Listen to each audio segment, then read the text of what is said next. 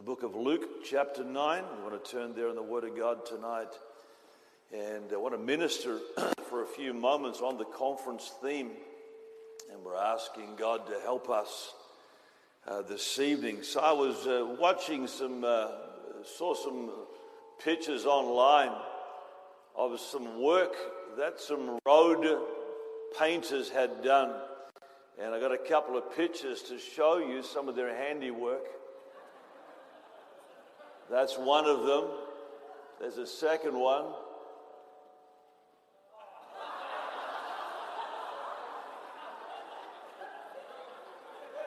That's for us who choose to cut our hair short. The next one. And then the next one, which is actually my favorite.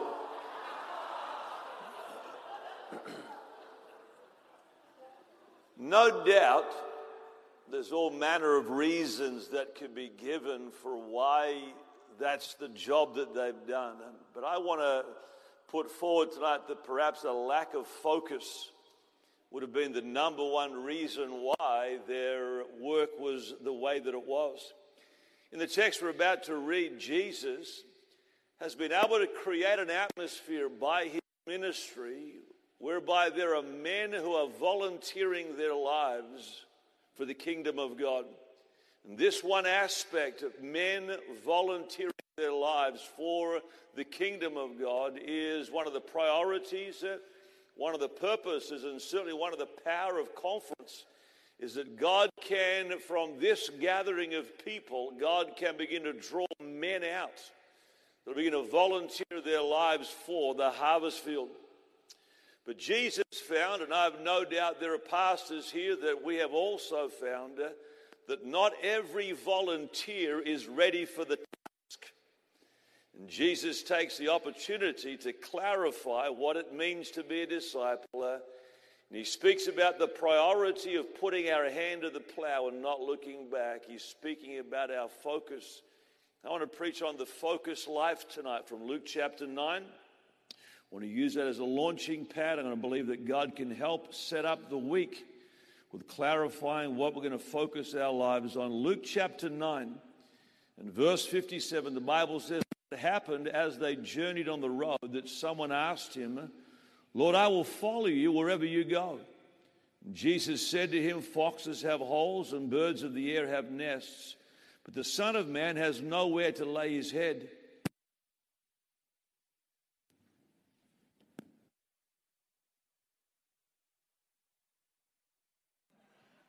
We're professionals here. Hallelujah. Road painters. And know I did that part. All right. We're in the text.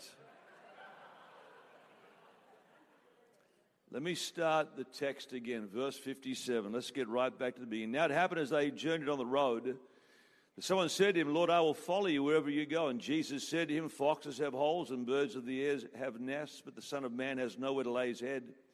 Then Jesus said to another, Follow me.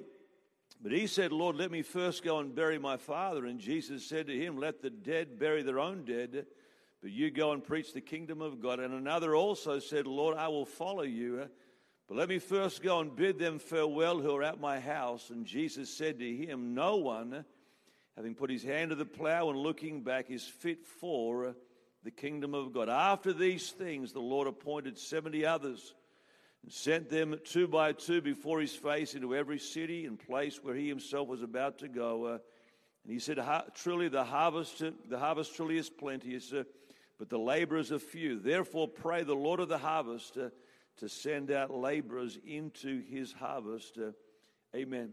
Let's pray. Father, we come before you tonight in the mighty name of Jesus Christ. We're asking for your presence.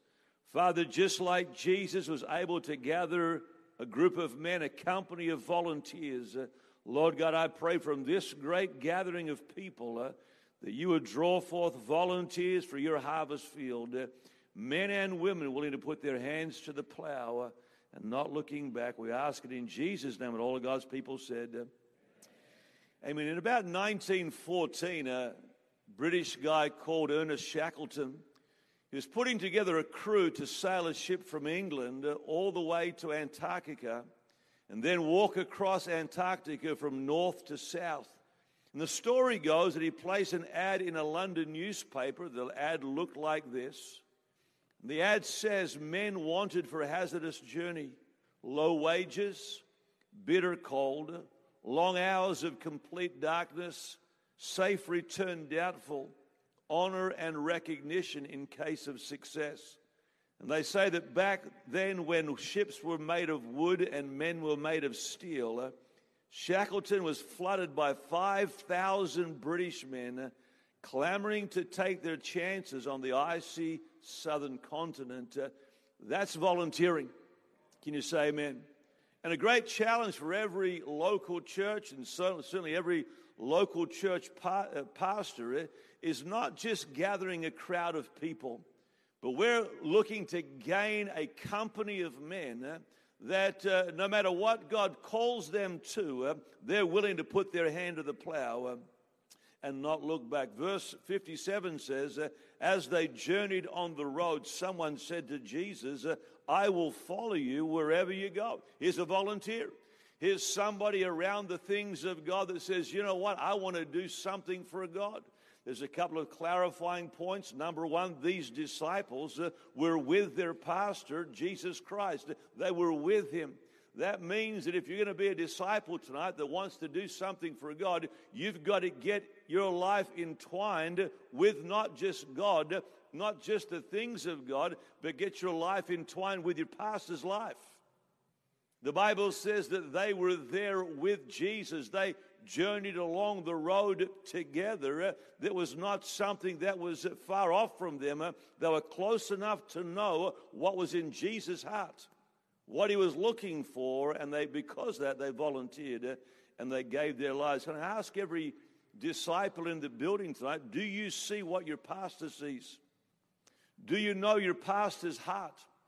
Are you close enough to know what he sees on down the road, what he's looking for the church to be like, and in what areas you could volunteer? Are you close enough to know what your pastor thinks about the future for your church?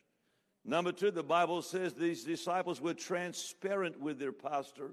This conversation is a fairly straightforward, a back and forward. It was very clear cut. There was no mystery. There was no hidden agendas. Uh, these men were able to say, This is what is on our heart. Uh, and their pastor said, This is what is, is on my heart. Uh, there's no hidden agendas. It's a transparent relationship. And the third thing is, these disciples were able to receive a rebuke from their pastor without becoming a basket case. Because the reason we have this text, text is these three men said, I'm volunteering. I want to put my hand up. I'd like to do something for God.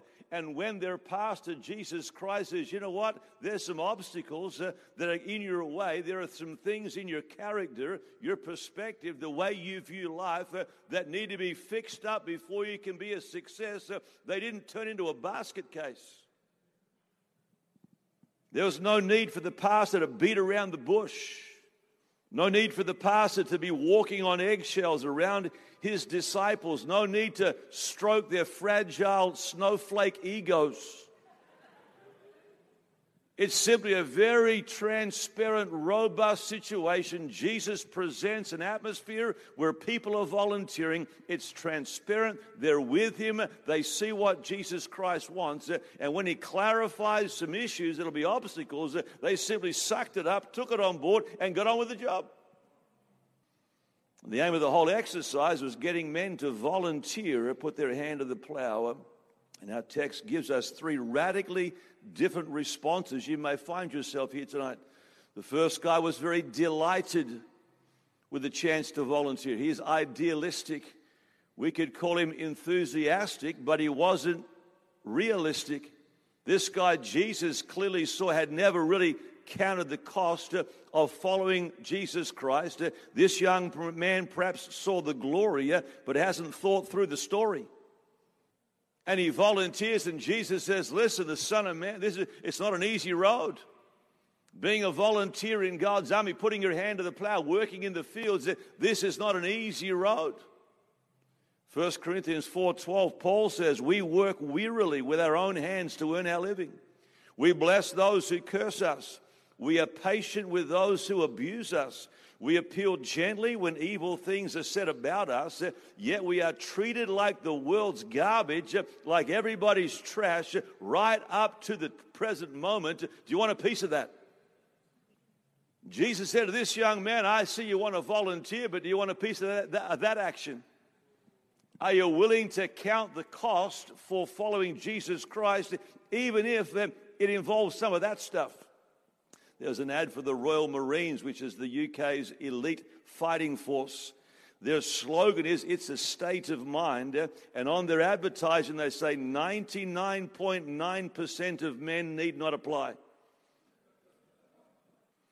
They're saying, Listen, let's be realistic here. You want to be one of the Marines, you want the glory, but do you know the story? Are you willing to pay the price and count the cost? To build a church planting center is going to take everything you've got plus what only God can supply. The first guy was delighted, the second guy was delayed. He was delighted that Jesus called him, but he had other priorities. Other things were taking up his time. I, would like to do something for God, but I've also got some other things on my plate. I may not be ready just yet. Jesus' response was only the spiritually dead would delay their complete and immediate dedication to God's call. Jesus says, listen, delayed obedience is disobedience. If God's called you, if God said it, if that's what God wants, if that's what God's will is, uh, any kind of delay in that uh, is nothing more than simply disobedience. Perhaps this young man had seen the fact that ministry takes place in the field. Perhaps he'd seen what it means to put your hand to the plow. Maybe he'd seen some farmers out there in the field with not one stitch of clothing that wasn't wet with the sweat of his labor. Maybe he saw the farmers with both his calloused hands, uh, you know, literally clamped, cramped to the handles of the plow as he was working there. Maybe he could see animal and man alike straining in the field. And as he saw that, he thought to himself, Did somebody say KFC?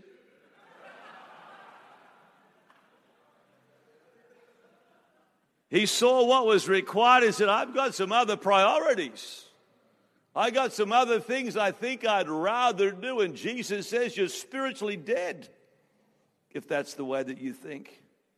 See, ministry and discipleship is not a classroom it's out in the fields. It's hand to hand stuff. It's man and animal versus the elements. It's a big deal. It's not something you do in a coffee shop or behind your computer or some comfortable chair. Uh, Jesus is out in the field. Uh, and the third guy, the Bible says, was divided. And he's the guy we want to focus on tonight. Because once again, he was a volunteer. He's counted the price. He's made a start. He's in the fields of ministry. But now he's reconsidering his commitment to the call of God. Amen.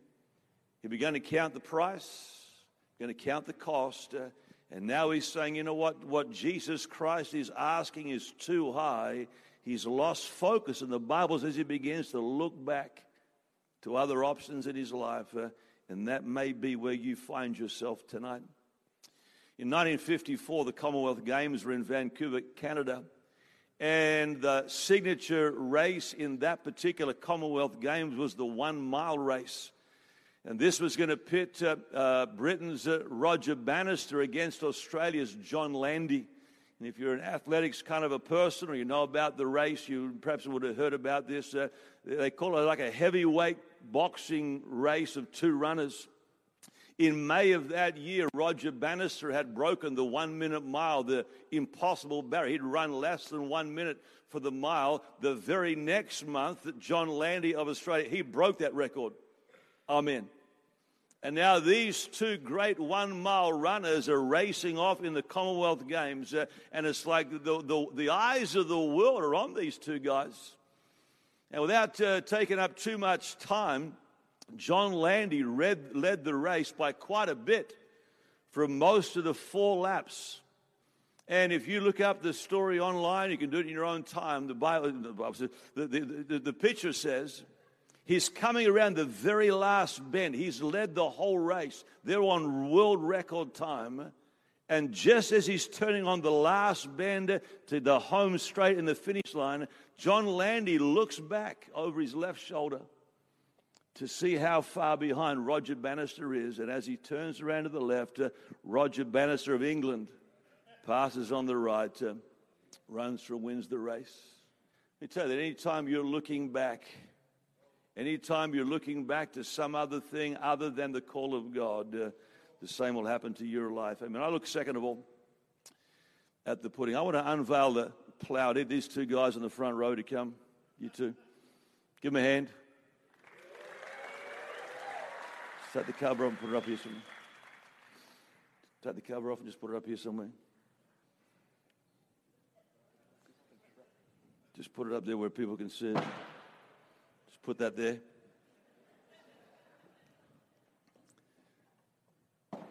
This is a plow. I know 90, 99% of the people in the room have never seen a plow. This is a plow.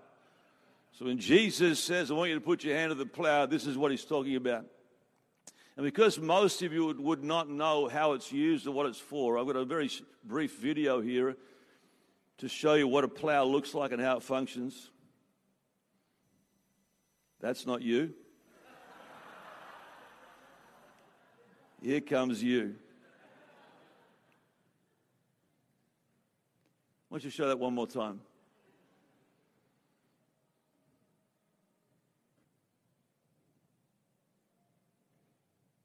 Just pause it right there.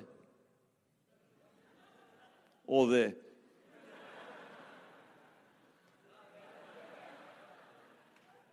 It's a miracle.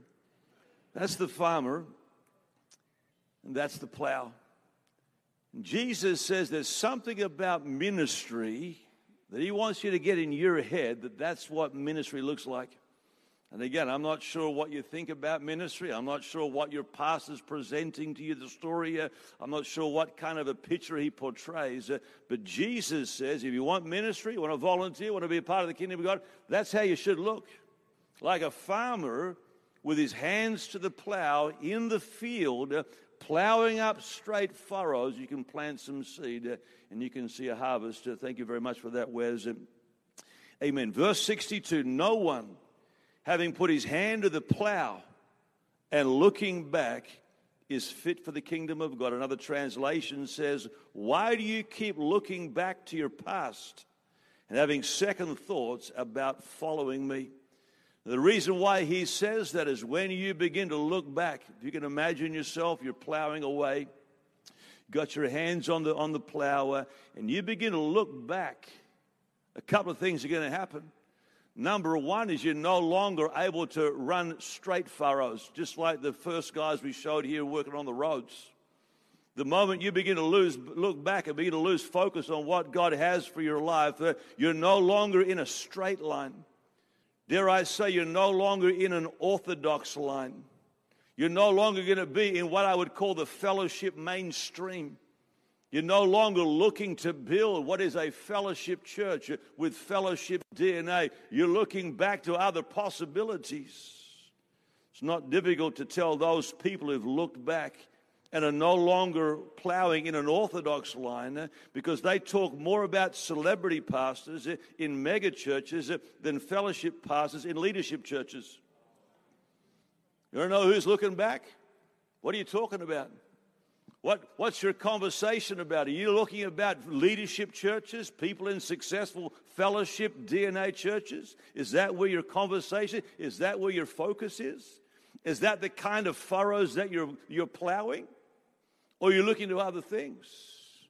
Before you try and emulate out there, why don't you pursue some excellence in here? Build a fellowship church. Number two, if you take your hands off the plow, you're no longer plowing to the proper depth. To plow the proper depth, you have got to put your weight. You got to put your full weight. Anytime you're distracted, anytime you're looking back, you're no longer giving the ministry the proper weight. You're no longer giving it the proper importance. You'll end up doing ministry, but you're shallow, you're superficial, you're lightweight. You know, one of the reasons why we contend for pastors to go from working in a secular job full time to working in the ministry full time is they can give it the proper weight. This is not just about doing less work or I, am not, I'm no longer working in a secular field. It means I can give the ministry the proper weight. I can stay focused. I can put my, all my weight and all my effort into one job, one task. That's my hand to the plow in the ministry uh, and devote the proper weight. You know, Pastor Mitchell, before he died, he said one of the top three risks of our fellowship worldwide is the hobby pastor. Where being in the field, he puts his check shirt on, got a little cork hat on, and he out in the field, he had a little bit of field work, but really his whole life's lived over here. And this is just simply a part time thing, uh, the hobby pastor. The third thing about taking your eyes off the, off the focus uh, is you're no longer focused on the real prize. I read an article about running. And uh, in this article about running, they spoke about looking back. And when runners begin to look back, one of the reasons they look back uh, is they're afraid that somebody's catching them. And they're no longer focused on winning the race, but avoiding losing the race and they lose the enjoyment of running. I mean, say, Pastor, your, your ministry is not a competition with somebody else. This is not about you and somebody else. It's about you and the elements, you and the will of God, you and God's plan for your life. It's not about you winning or losing in comparison with somebody else. It's not a competition with others. It's a covenant you made with God that God says, I want you to do thus and such, and you say to God, That's what I'm going to do. And it really doesn't matter what your brother's doing left and right. You're simply running your field, you're running in your lane, you're running your race. Two Air France pilots were suspended recently for inappropriate behavior following an in-fight, in-flight fistfight. The pilot and the co-pilot of an Airbus 320 uh, had a disagreement turn physical mid flight and had to be separated in the cockpit by some fellow crew. Now, thank God I'm not separated, I'm not having to do that in the ministry area. But sometimes, you know, sometimes, well, we're more concerned about competition with somebody else than what it is that God's caused us to do. Hebrews 10:38 Now the just shall live by faith but if anyone draws back my soul has no pleasure in him and John 6:66 uh, from that time many of his disciples went back and walked no longer with him what a tragic thing it is when somebody gets saved and backslides can you say amen? You see them start the race, you, they put their hand to the plow, they're doing a work for God, and then they backslide. Can I say equally challenging? Is seeing men put their hand to the plow of ministry in the local church. So I want to do something for God. I'm putting my hand to the plow. I'm going to do a work for God. And then they turn back, no longer doing what it is that God's called them to do. Uh, not a pause, not a break, not redirection where you're catching your breath and adjusting some things. Uh, Jesus says there are those that turn back from their hand to the plow and follow him no more. So Jesus assumed, as I bring this towards close tonight, uh, you've put your hand to the plow. Can you say amen? You're here tonight because you want to put your hand on the plow. Can you say amen? You want to do a work for God. There's a couple of things that you might have challenged you with your focus. I'll look at three of these before I bring this to a close tonight. Uh, number one, you could look back to previous failures and disappointments. If you're not careful as you're struggling in the present, you look back and say, This is just like previous failures and previous disappointments. Uh, uh, it's no longer worth it. You're looking back to past failures and past disappointments. You know, you read the prophet Jeremiah. He's a, he's a, he's a miserable cat. I mean, he, he's a, he'd be a tough guy to be your pastor. I got to tell you that for sure. And Jeremiah at some point had King Josiah, a little, another whole story. I won't belabor the point. Uh, but Jeremiah had a disappointment. Somebody that he looked up to, which was King Josiah, made a very dumb decision and ended up losing his life. And Jeremiah can't quite come to grips with why God will allow this. He's disappointed, he's upset. He's not sure what's going on. And the Bible says rather than lay with Jesus Christ and simply move forward in the lane God's called him to, he, he basically builds a memorial to a past disappointment. In 2 Chronicles 35, verse 25, one of the most uh, unbelievable verses in all of the Bible, uh, the Bible says that the prophet Jeremiah, he composed funeral songs for Josiah and to this day, choirs still sing these sad songs about his death. These songs of sorrow have become a tradition and are recorded in the book of Laments. Wouldn't you like to be in that church? We would like that guy to be your pastor. We're going to sing another chorus, you know, another one bites the dust, you know. Another failed outreach, another one, you know, just like the other guy, this guy's not going to serve. But Imagine that guy being your pastor. But see, when you're looking back to past failures and past disappointments, just like Jeremiah, you can, you can hear it in people's voices. You can hear it in the what they speak about. There's an accent, there's a language, there's a perspective about people uh, that are focusing on failure. I've just been in Norwich, England, where they speak the Queen's English and you can't understand a word of it. I had to do a Sunday school over there in Norwich, and I tell you, it was tougher than doing it in Nigeria. I said, Brother, what, what language are you speaking? Could you, could you give me that question again? I have no idea what you're saying, but I can tell where you come from. And there are some people we can tell where you come from too. Disappointmentville, Failureville. You could be looking back to past failures and disappointments. Number two, you could look, be looking back to past successes and stress free days. When you begin to put your hand to the plow and you get some tree stumps and you get some rocks and you've left your cushy office job and some previous you know, lifestyle that you once enjoyed, and now you've got your hand to the plow. You're not looking back at disappointment, you're looking back at success. And so, man, have I made the right choice in leaving God? Can I say it's a covenant you made with God? You've got no choice. Lot's wife. Lot made a bad decision. And lived his life down by Sodom. Then he's in Sodom. Then he's the mayor of Sodom. That's a bad choice. You leave your place, the place you're heading might look, might look good, but it might be Sodom. It's a little word for somebody there. And then God says, I'm going to bring out, out of Sodom to judge Sodom. And the Bible says that here is Lot's wife. She is so in love with just nonsense. All that Sodom represents, that as God is bringing her out, a deliverance, a salvation, a whole new life ahead of her, the Bible says that she looked back.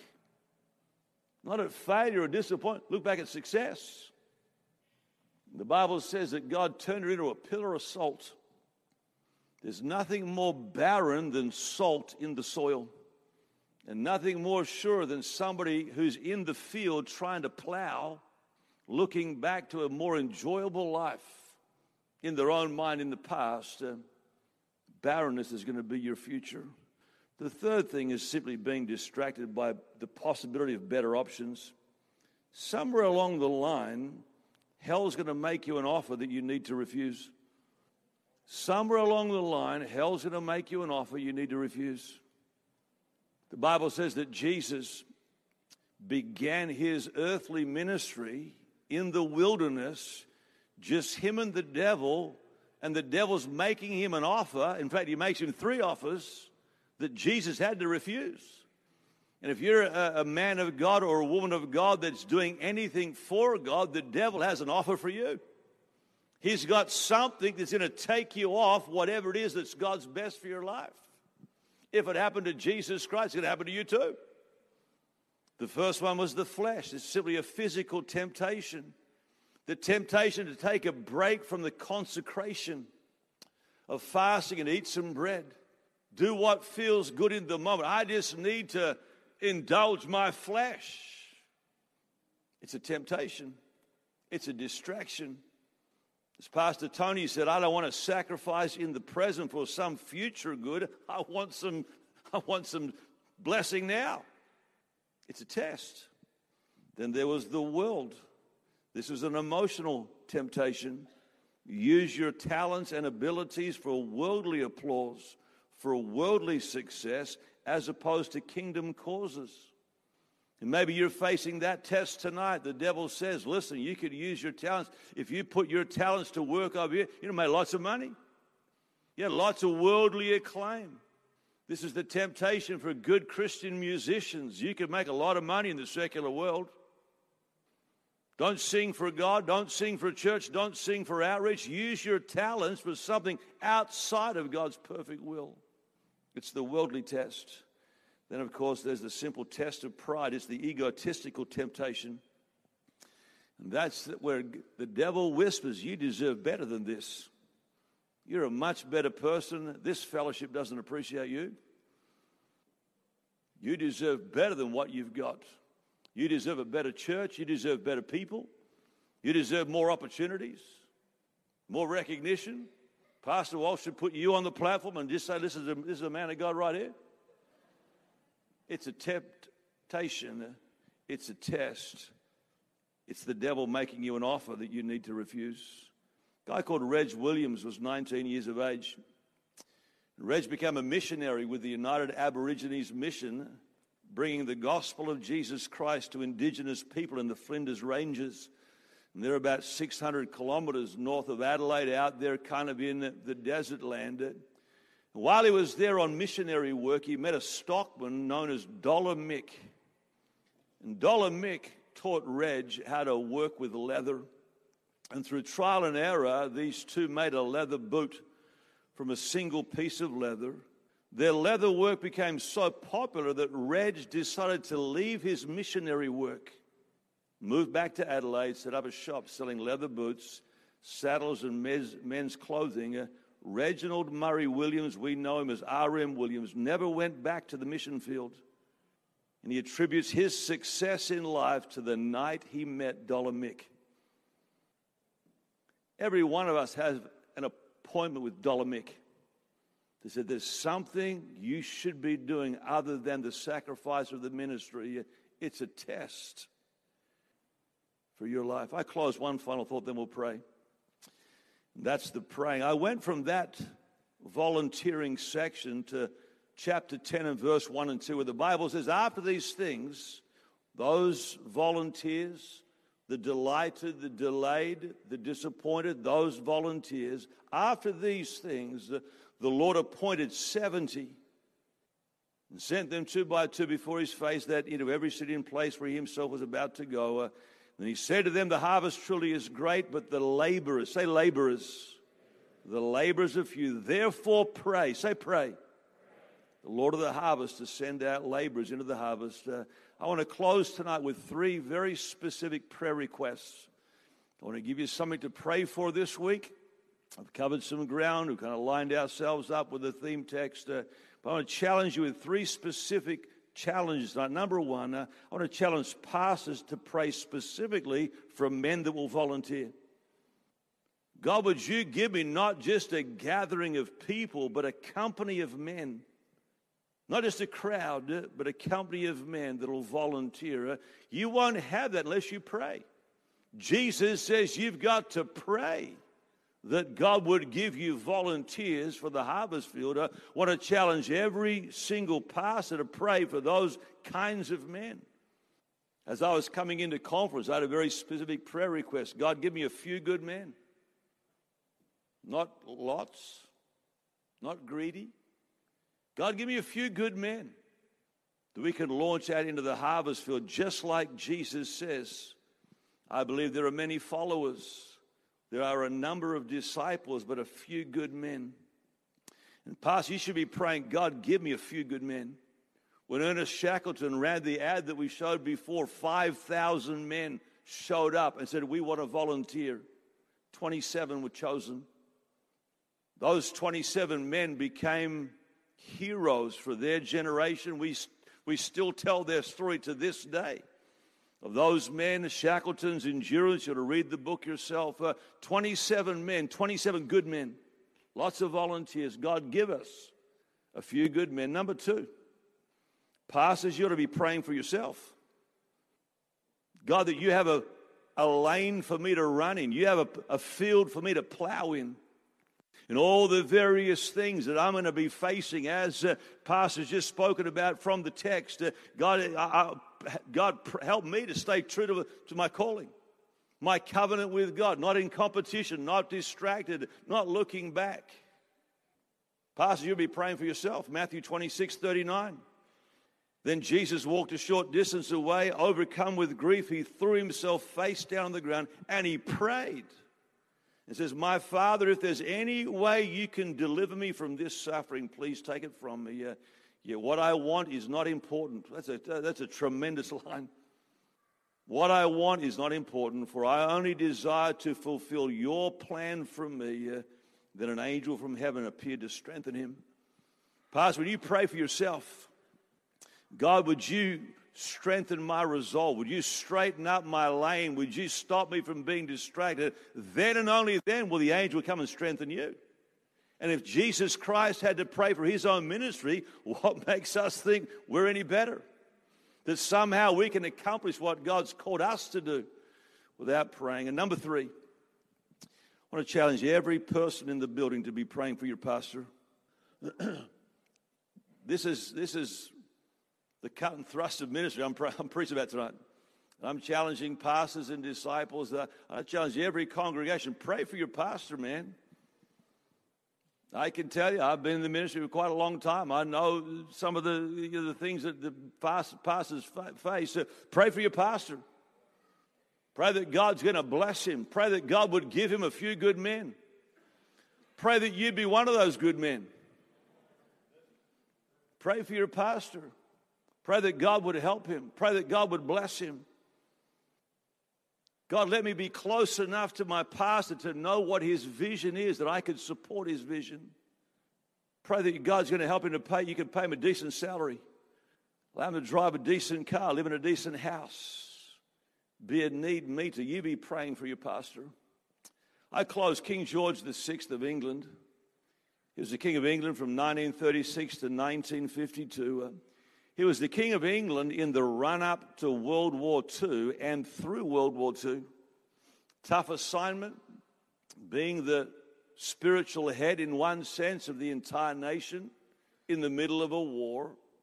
And when war broke out, one of the things the Germans desired to do was to bomb Buckingham Palace. And they knew that if they could get the king to leave his post, if they could get the king to abandon the people, if they could get the king to just simply run away for a better opportunity or a safer place, Germany knew that the English people would lose heart. And so they bombed the out of Buckingham Palace. And King George VI had a choice. Could have looked around, could have looked back, could have thought about being any other place than Buckingham Palace. He's the king and do what he wants to do. History tells us that he stayed. There's a picture of him, him and his lovely wife. That's them circled. Winston Churchill to their right. That's their home. That's their ministry. They said, We don't care what Germany do- does. They bombed Buckingham Palace nine times. Every day got up, dressed in full regalia, went out with his wife uh, and presented themselves to the people. We will not take our hand from the plow. We know that Winston Churchill was the hero of World War II. Some say the king had a significant part to play because he could have been anywhere else in the world during that time. But he said, I'm going to stay with my hand to the plow. My people need me. They need to see me victorious. They need to see me fearless. They need to see me steadfast in the task that they can rally behind me. Uh, we know the story. England uh, won the war, uh, and we're here today speaking English because of that. Amen. I'm glad the king stayed by the plow. Let's bow. He's going to close in a word of prayer. Thanks again for listening to the free version of the VBPH Sermon Podcast, where we post sermons on Mondays, Wednesdays, Fridays, and Sundays. We also have a premium version of this podcast, which posts sermons and interviews every single day of the week. So why would you want to subscribe? I'm glad you asked. I have five reasons for you. Number one, on the premium version, we post full versions of Testimony Tuesday, Pastor Campbell Thursday, and Study Day Saturday. If you'd like to hear those episodes, then subscribe now. Reason number two, uninterrupted listening.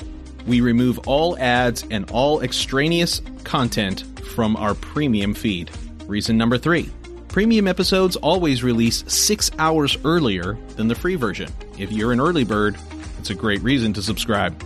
Number four, our subscribers will gain access to our sermon chat group on WhatsApp, where we interact directly with listeners around the globe. If you'd like to chat with other premium subscribers, subscribe today. And finally, every dollar we raise goes to world evangelism. This is the best reason to subscribe because you are helping us launch churches all around the world. We don't put one dime in our pockets. Everything that we raise from this podcast will go directly to Thursday night of Chandler Conference. So please subscribe today by using the links in the show notes below. Thanks.